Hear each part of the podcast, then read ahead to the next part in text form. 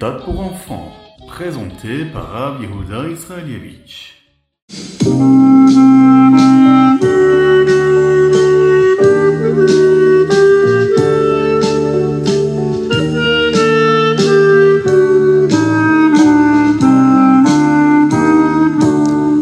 Cette année, Rosh Hashanah tombe un Shabbat. Chaque fois que cela se produisait, le rabbi nous disait que nous devions faire de cette année une année shabbatique.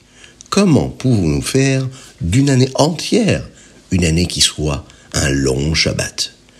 Le rabbi l'a expliqué de nombreuses fois de différentes manières. Et voici une façon de rendre notre année une année shabbatique. Shabbat est un jour de repos. Nous cessons de faire tout travail créatif, toute malacha. Et nous avons la possibilité de passer plus de temps à étudier, à prier et à réfléchir à notre connexion avec Hachem. Pendant tous les autres jours de la semaine, nous avons beaucoup de choses à faire. Nous devons effectuer toutes sortes de tâches, de mlachot, pour prendre soin de nos besoins matériels, la gashmiut. Alors comment pouvons-nous faire de toute une année une année shabbatique puisque nous sommes dans la matérialité? Nous ne pouvons cesser de faire ces mlachot-là pendant toute une année. Nous devons cuisiner, travailler, écrire, voyager. Tout d'abord, nous pouvons nous assurer de consacrer un temps supplémentaire à l'étude de la Torah, ainsi qu'à la Tfila. C'est une façon de la rendre shabbatique. Et nous pouvons nous assurer que lorsque nous faisons nos activités quotidiennes, eh bien, nous réfléchissons à la manière dont elles nous aideront à rester en connexion avec Hachem.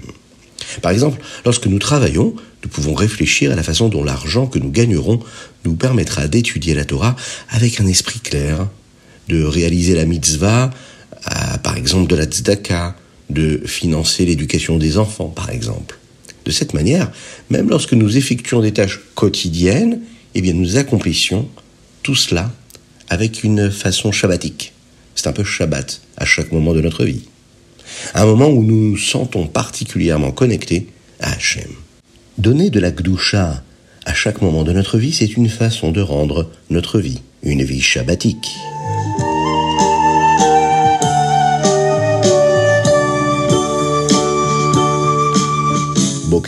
Bonjour à toutes et à tous, infiniment heureux de vous retrouver pour partager avec vous le Ritatu du jour. Aujourd'hui, nous sommes jeudi de la Parashat à Azinu.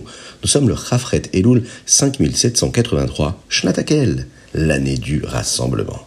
Commençons tout de suite avec notre Chumash. Pour empêcher le peuple juif de commettre davantage de péchés, Hachem pourrait laisser les nations du monde euh, nous faire du mal et nous faire la guerre. Et là, à ce moment-là, les nations du monde pensent que c'est parce qu'ils sont intelligents et aussi très très forts. Mais pas du tout. S'ils étaient malins, ils sauraient que ce ne peut pas être vrai. D'ailleurs, ils ont essayé de combattre le peuple juif à travers l'histoire, tant de fois auparavant. Mais même avec leurs idoles, ils n'ont jamais remporté une seule guerre. Ce n'est en rien lié avec leur force et leur combativité, ni à la puissance qu'ils peuvent avoir. C'est seulement parce qu'Akadosh les laisse gagner. En réalité, tous les péchés sont mauvais. On l'imagine. Et la punition que mérite le peuple juif est pire que ce qu'ils reçoivent. Mais Akadosh Baruch ne laissera jamais les nations du monde les détruire. Car, car alors, là, les goïms penseraient que leurs idoles sont plus puissantes qu'Hachem. Et là, Kadosh Baruch ne peut pas le laisser faire. Ne pensez jamais que vos péchés peuvent être cachés d'Hachem. Ou bien que les avot, les patriarches, vous empêcheront d'être punis pour eux. C'est ce que nous dit le Chumash ici. Hachem sait que chaque petite chose que nous faisons, nous le faisons parfois pour nous rapprocher de lui et parfois l'inverse. Il sait tout ce que nous faisons en permanence. Akadosh Baruchou peut nous punir, Shalom, si nous ne faisons pas teshuva pour ce que nous avons fait de mal. Il le dit dans le texte, quand vous souffrez à cause des péchés, vous apprendrez comment vous comporter. Et pour finir, le texte nous dit, Akadosh Baruchu Hachem dirige le monde, et ces mitzvot, vous devez les accomplir.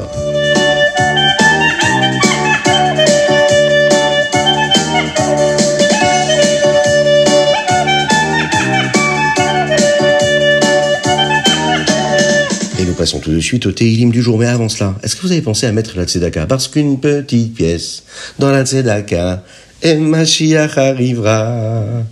Dans les Teilim d'aujourd'hui, nous lisons les chapitres Kouflamed et jusqu'au Kaouflamed tête. Du 135 au 139, nous lisons également les trois chapitres pour le mois de Elul, à savoir le Pébet, le Pégimel et le Pédalet. Le chapitre Kouf la Medtet, c'est un chapitre qui est très spécial. Il enseigne à une personne comment servir Dieu, et l'une des choses que David Ameller dit concerne la création d'Adam Arishon, le premier homme. Adam Arishon, il dit comme ça, hein, Achor va kedem tsartani. Tu m'as créé en dernier et en premier. Qu'est-ce que ça signifie? Comment Adam peut-il être créé à la fois en dernier et en premier en même temps? Nous avons appris dans le Tanya que deux choses opposées peuvent coexister si elles ont des raisons différentes. Adam Rishon est dernier d'une certaine façon, mais il est premier d'une autre façon. Le rabbi Shlomo explique dans les Likutei Torah que dernier, Achor, signifie qu'il est créé le dernier jour de la création et qu'il est la plus basse des créatures, car il peut commettre des avérotes, Shalom. Il peut aller à l'encontre de la volonté d'Hachem. Seule une personne peut commettre une avéra. Pas les animaux, et pas les végétaux, et pas les minéraux. Donc, il est comme le dernier. C'est la chose la plus basse par rapport à toutes les autres créatures. Mais en même temps, il est le premier parce qu'il a une neshama, une âme. Et rien d'autre que Hachem a créé n'a une neshama comme une personne. Et même son corps, hein, le corps d'un juif est très spécial. C'est ainsi qu'Adam Arishon peut être et le premier et le dernier en même temps. Chaque juif, tout comme Adam Arishon, a le choix d'être le premier ou le dernier dans la création du monde en fonction des choix qu'il est capable de faire.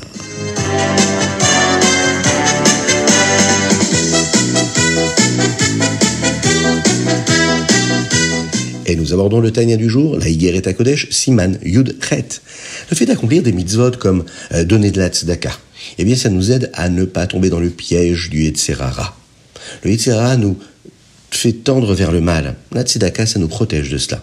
Chaque juif a de l'amour pour Hachem qui est caché à l'intérieur de lui. En raison de cela, il veut toujours être proche de Dieu et il veut toujours agir de la manière dont Hachem le souhaite. Parfois, une personne peut oublier et penser que cela n'a pas vraiment d'importance si elle commet une avéra.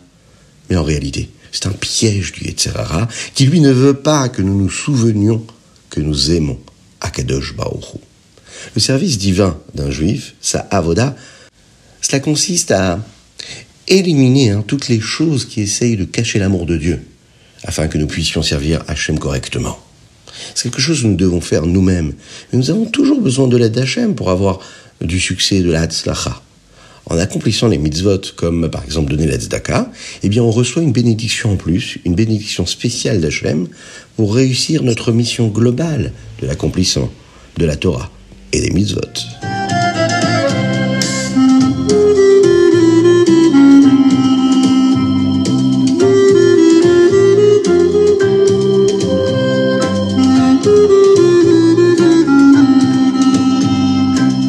De suite au Yom, nous sommes le Chafret Elul.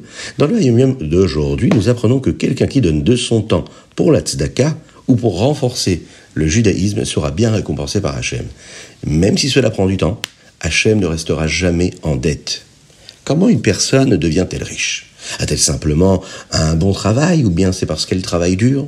Non, c'est simplement le Keli, le réceptacle que la personne prépare pour recevoir la bracha, la bénédiction d'Hachem. Ce qui rend une personne riche ou lui apporte d'autres bonnes choses dans la vie comme euh, la bonne santé pour chacun Bezrat Hachem ou bien la joie de ses enfants Bezrat Hachem, c'est toujours la bracha de Hachem. Alors comment nous pouvons obtenir cette bracha? Euh, Le rabbi nous donne ce secret-là. Il nous dit c'est en étudiant la Torah, en accomplissant les mitzvot et en agissant de la manière dont Hachem le souhaite. Lorsque nous consacrons notre temps à faire notre mission, notre shlichut ici va sur terre, lorsqu'on propage le judaïsme, qu'on diffuse la Torah et les mitzvot, qu'on aide d'autres juifs avec ceux dont ils ont besoin, cela apporte des brachot particulières d'Hachem. Hachem ne doit rien aux gens pendant longtemps. Tout ce que nous faisons, il ne reste pas en dette il nous le rend très rapidement avec des brachot, avec des bénédictions et toutes les bonnes choses dont nous avons besoin.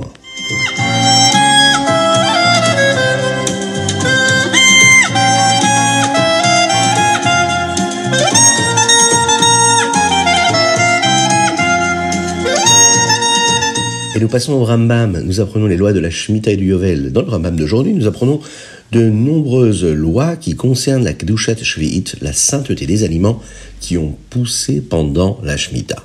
Dans le Père Vav, on nous parle des aliments qui poussent pendant la Shemitah. Il nous dit, le Rambam, ils sont tous sains. Nous ne sommes pas autorisés à les vendre comme nous vendons des fruits ou des légumes ordinaires. Nous ne pouvons en vendre qu'une petite quantité à la fois, suffisamment pour être consommé en une seule journée. Et l'argent que nous obtenons de leur vente hein, devient lui aussi kadosh. Nous ne pouvons utiliser cet argent que pour acheter de la nourriture à manger. Une fois que nous achetons cette nourriture, l'argent perd sa sainteté. Et la nourriture que nous avons achetée acquiert à ce moment-là la Gdushat Shvi'it, la sainteté de la Shvi'it. Dans le chapitre 7, nous nous rappelons euh, que nous sommes autorisés à récolter la nourriture qui pousse naturellement pendant la Shemitah pour la manger pendant la Shemitah. Mais une fois que ce type de nourriture cesse de pousser, eh bien nous ne sommes plus autorisés à la voir dans notre maison. Une fois que les raisins sont tous récoltés pour l'année, et qu'il n'y a plus de raisins dans les vignes, nous ne pouvons pas les avoir à la maison non plus. Nous devons effectuer ce que nous appelons un biour, comme le biour hametz. On va le brûler de toute cette nourriture-là. le jour hein, de ce biour-là, de ce, jour-là, on va brûler ce hametz. Nous pouvons essayer de distribuer les raisins ou les raisins secs de la Shemitah qui nous restent euh, pour les manger ce jour-là. Et ce qui reste, eh bien, doit être brûlé. Dans le chapitre 8, chapitre Chet, hein, nous devons faire attention à ne pas aider une personne à commettre un péché en l'aidant à faire quelque chose d'interdit pendant la Shemitah. Par exemple, une personne n'est pas autorisée à vendre une charrue à quelqu'un que nous savons qui pourrait lui l'utiliser pendant la Shemitah. On ne doit jamais aider un autre juif à faire quelque chose de négatif, on doit toujours, au contraire, le pousser et l'encourager à faire toujours plus de positif.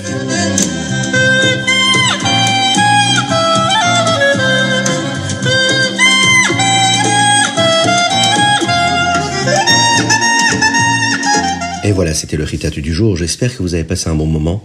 Avez-vous pensé à le partager, le ritat hier? En avez-vous parlé à vos amis, à vos proches, à vos voisins? Que ce soit les adultes ou les enfants d'ailleurs.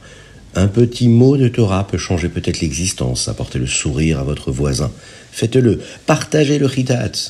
Partagez cette étude qui apporte beaucoup de brachot, beaucoup de bénédictions dans tous les domaines. C'est une promesse du rabbi, matérielle et spirituelle.